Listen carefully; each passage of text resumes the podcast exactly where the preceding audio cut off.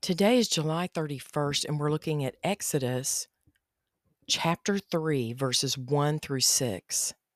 Welcome to When God Whispers.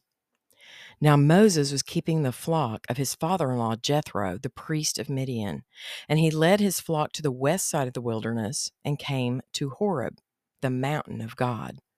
And the angel of the Lord appeared to him in a flame of fire out of the midst of a bush. He looked, and behold, the bush was burning, yet it was not consumed. And Moses said, I will turn aside to see this great sight, why the bush is not burned. When the Lord saw that he turned aside to see, God called to him out of the bush, Moses, Moses. And he said, Here I am. Then he said, Do not come near. Take your sandals off your feet, for the place on which you are standing is holy ground. And he said, I am the God of your father, the God of Abraham, the God of Isaac, and the God of Jacob. And Moses hid his face, for he was afraid to look at God. We see here that Moses is afraid to look at God. Is it because he fears he will die if he looks at God? Or could it be he thinks he isn't good enough to look at God?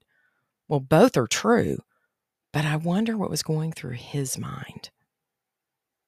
Does God still speak today? You know, I haven't personally seen any burning bushes, but I do feel his prompting often and hear him speak to me at times. Why do you think he speaks to us differently today than he did in the Old Testament? If you haven't heard God talk to you, don't forget he talks through other people, circumstances, his word, and the Holy Spirit. Don't forget to listen for his still small voice. Be sure you are listening for when God whispers. Heavenly Father, I'm so glad you gave us the Holy Spirit after Christ ascended to heaven. I don't know how the Old Testament prophets did it to only have the Holy Spirit temporarily.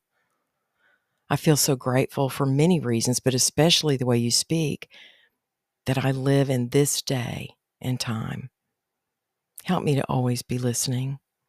I know many times I'm so busy trying to do this or that and move forward to the next project that I don't always stop and listen for what you have for me. Thank you for being patient with me. Thank you for continuing to give me whispers.